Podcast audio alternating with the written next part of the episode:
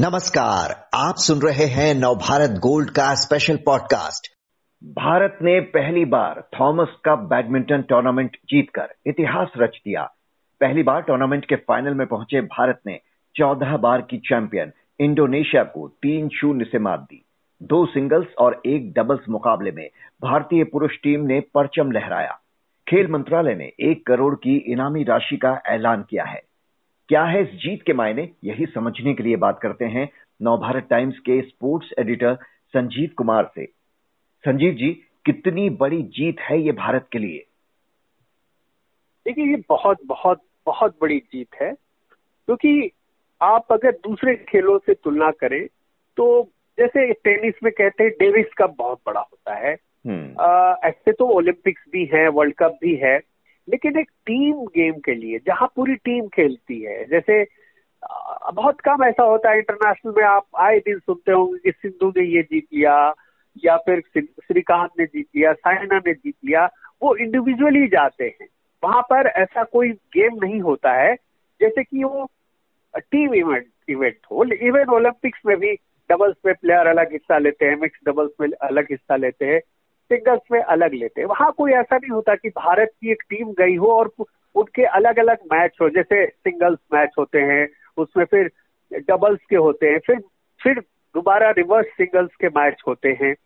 तो ये एक टीम इवेंट है जिसमें देश रिप्रेजेंट करता है। वहाँ पर इंडिविजुअली देश को रिप्रेजेंट करते हैं बट भारत की कोई football team hockey team cricket team तरह से जो जाती है, उस तरह की बात नहीं होती है। ये एक ऐसा खेल है जहाँ पर भारत देश रिप्रेजेंट करता है, भारत के चुनिंदा या किसी भी देश के एक टीम जाती है और इसी तरह महिलाओं में उबेर कप होता है। और आप समझ सकते हैं कि ये 1949 में ये इवेंट शुरू हुआ था। थॉमस कप के बारे में मैं बता दूँ कि थॉमस जिनके नाम पर ये है सर जॉर्ज एलन थॉमस थे, वो खुद ही एक बैडमिंटन प्लेयर थे इंग्लैंड के और अपने जमाने के बहुत बड़े धुरंधर थे और हर एक लेवल पे वही जीतते थे ऑल इंग्लैंड कई बार जीत चुके हैं कई खिताब तो उनके नाम पर शुरू किया गया था हम्म। और बहुत प्रेस्टिजियस माना जाता है लेकिन होता ये था कि यहाँ पर पाँच छह देशों का दबदबा होता था हम्म। और वो इतने ढंग से आगे बढ़ते थे और इतना मतलब स्ट्रेटेजिकली इतने अच्छे होते थे कि उनके आगे फिर कोई टिक नहीं पाता था और इसका उदाहरण ये समझ सकते हैं कि अब तक जितना हुआ है उसमें सिर्फ़ भारत के पहले पाँच ही देश जीते थे Indonesia China Malaysia Denmark Japan इनके हम्म। नाम ही खिताब थे जिसमें इंडोनेशिया ने चौदह बार चाइना ने दस बार खिताब जीते थे चौबीस खिताब तो इन्हीं के नाम पर थे तो हम्म। भारत का पहली बार फाइनल में पहुँचना और पहली बार जीतना तो इससे ही समझा जा सकता है कि ये कितना बड़ा इवेंट और कितनी बड़ी मतलब हिस्टोरिकल जीत है बिल्कुल। बैडमिंटन हो या टेनिस, लड़कियों का दबदबा पिछले कुछ वर्षों में हमने काफ़ी देखा है, लेकिन इस बार हमारे लड़कों की टीम ने ये करिश्मा कर दिखाया है। इनके बारे में कुछ बताएँ। देखिए, ये जो भारतीय टीम है, इसमें देखिए पुराने समय से जाएँ तो भारत में सबसे पहले बैडमिंटन की क्रांति लाने वाले जो खिलाड़ी थे वो प्रकाश पाडुकोन कहे जाते हैं। प्रकाश पाडुकोन ने सबसे पहले 80 में ऑल इंग्लैंड बैडमिंटन जीता था। लेकिन वो जब तक रहे, वो इकलौते रहे। मतलब उन्हीं का दबदबा रहा। फिर सैयद मोदी आए, कुछ दिन उनका दबदबा रहा। विमल कुमार आए, उनका दबदबा रहा। और इसके बाद फिर गोपी चंद जो अब देश में जो एक क्रांति आई है, उनकी बहुत बड़ी भूमिका है उसमें। ये सारे जितने अभी के चैंपियन और नए लड़के हैं, हैदराबाद में जो कोचिंग सेंटर है और वहाँ से जो उन्होंने शुरुआत की तो एक एक खिलाड़ी हुए। एक दौर में एक खिलाड़ी आया, दो खिलाड़ी आया, लेकिन ढेर सारे खिलाड़ी, पुरुष खिलाड़ी नहीं आए। और इसके पहले भी अगर साइना आई, उसके बाद सिंधु आई, उनसे भी आगे चली गई। तो लड़कियों में भी पहले होता था कि इक्का दुक्का प्लेयर होती थी जो नेशनल चैंपियन कई बार जीत गई, बाहर जाके कहीं कुछ क्वार्टर फाइनल में पहुँच गई सेमीफाइनल में पहुँच गई। लेकिन ये जो खिलाड़ी आए जो जिन्होंने समझा जैसे गोपी चंद ने समझा कि कहाँ हम कम हमारी कमी रह जाती है लड़कों को आगे बढ़ने के लिए क्या करना होगा और उबेर कप में भी भारत पहले जीत चुका है लेकिन इस बार उबेर कप में भारत पहले बाहर हो गया।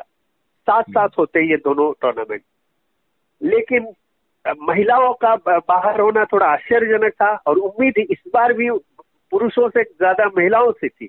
लेकिन महिलाओं को एक तरह से निराशा मिली तो पुरुष टीम ने उसकी भरपाई कर दी। और देखिए, क्या कमाल के प्लेयर हैं श्रीकांत, जो है किदाम्बी श्रीकांत अपने आप वर्ल्ड नंबर टॉप पे प्लेयर रह चुके हैं। और उसका लक्ष्य से उभरते हुए खिलाड़ी है उन्नीस बीस साल के। पिछले तीन चार साल से वर्ल्ड नंबर वन जूनियर में रहे हैं। जूनियर का बहुत बड़ा बड़ा खिताब जीता था बट पिछले दो साल, डेढ़ साल से उन्होंने वर्ल्ड लेवल पे पुरुष वर्ग में सीनियर वर्ग में बहुत सारे खिताब जीते हैं।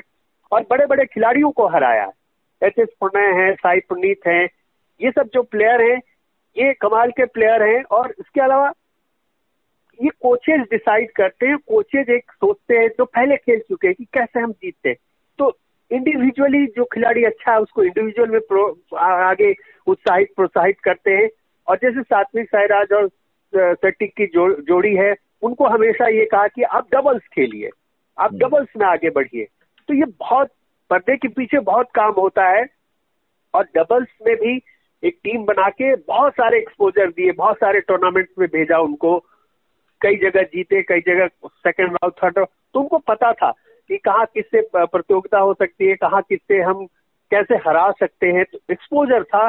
तो ये जो लड़के हाल फ़िलहाल उनको बहुत सारे टूर्नामेंट खेलने को मिले और जिस तरह से उन्होंने इस बार स्ट्रेटेजिकली आगे बढ़ बढ़ के ये पूरा इतिहास रचा ये काबिल तारीफ़ है तो ये सारे लड़के जो हैं कुछ पुराने और कुछ नए जैसे सबसे नए लक्ष्य सेन है और सबसे ज़्यादा उम्मीदें उनमें उनसे ही थी क्योंकि तो बहुत साउंड है। और मैं बताना चाहूँगा कि लक्ष्य सेन एक बैडमिंटन फैमिली से ही आते उनके फादर हम्म। शुरुआती कोचिंग उन्होंने दी। उनके बड़े भाई खुद एक बैडमिंटन प्लेयर हैं। तो ये फैमिली से आए और उनका शुरू से लक्ष्य नाम रखा था। और लक्ष्य यही था कि इस लेवल पे बड़े बड़े लेवल पे जीतना है, किताब और वो साबित करके दिखाया।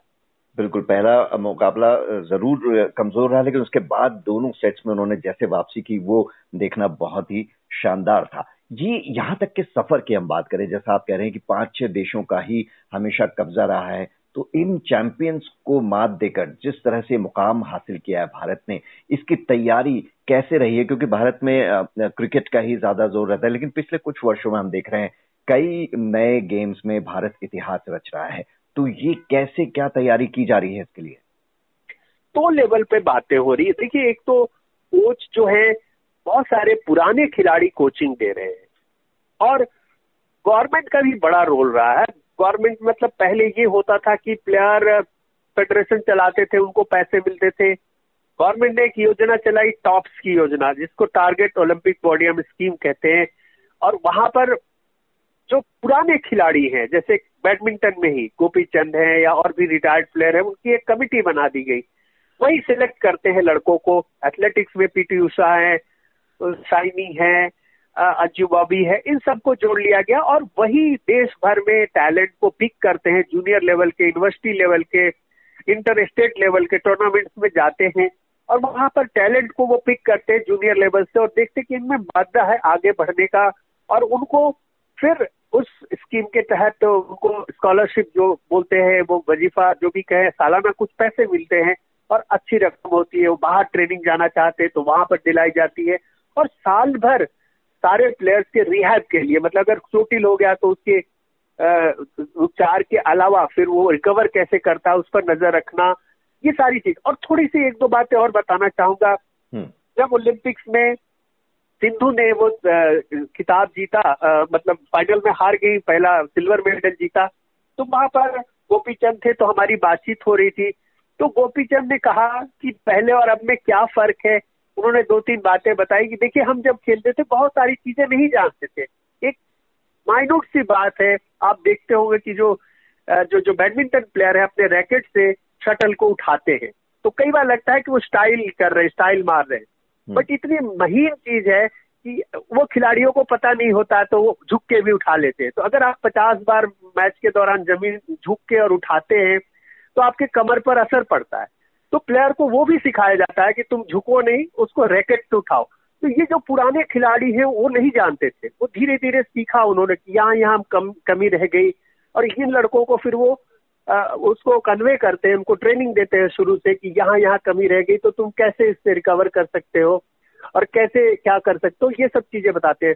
प्लस जो नज़रिया है जो पैसे लगाने और प्राइवेट सेक्टर है गोपी चंद ने एक बात बताई थी कि एक समय था जब उन्होंने एकेडमी खोली और कुछ प्राइवेट सेक्टर्स जो भी है वहाँ पर गए तो लोगों ने टाइम नहीं दिया। कई जगह लोग मिले लेकिन कहा कि आई बॉल्स बहुत ज़्यादा नहीं मिलते हैं।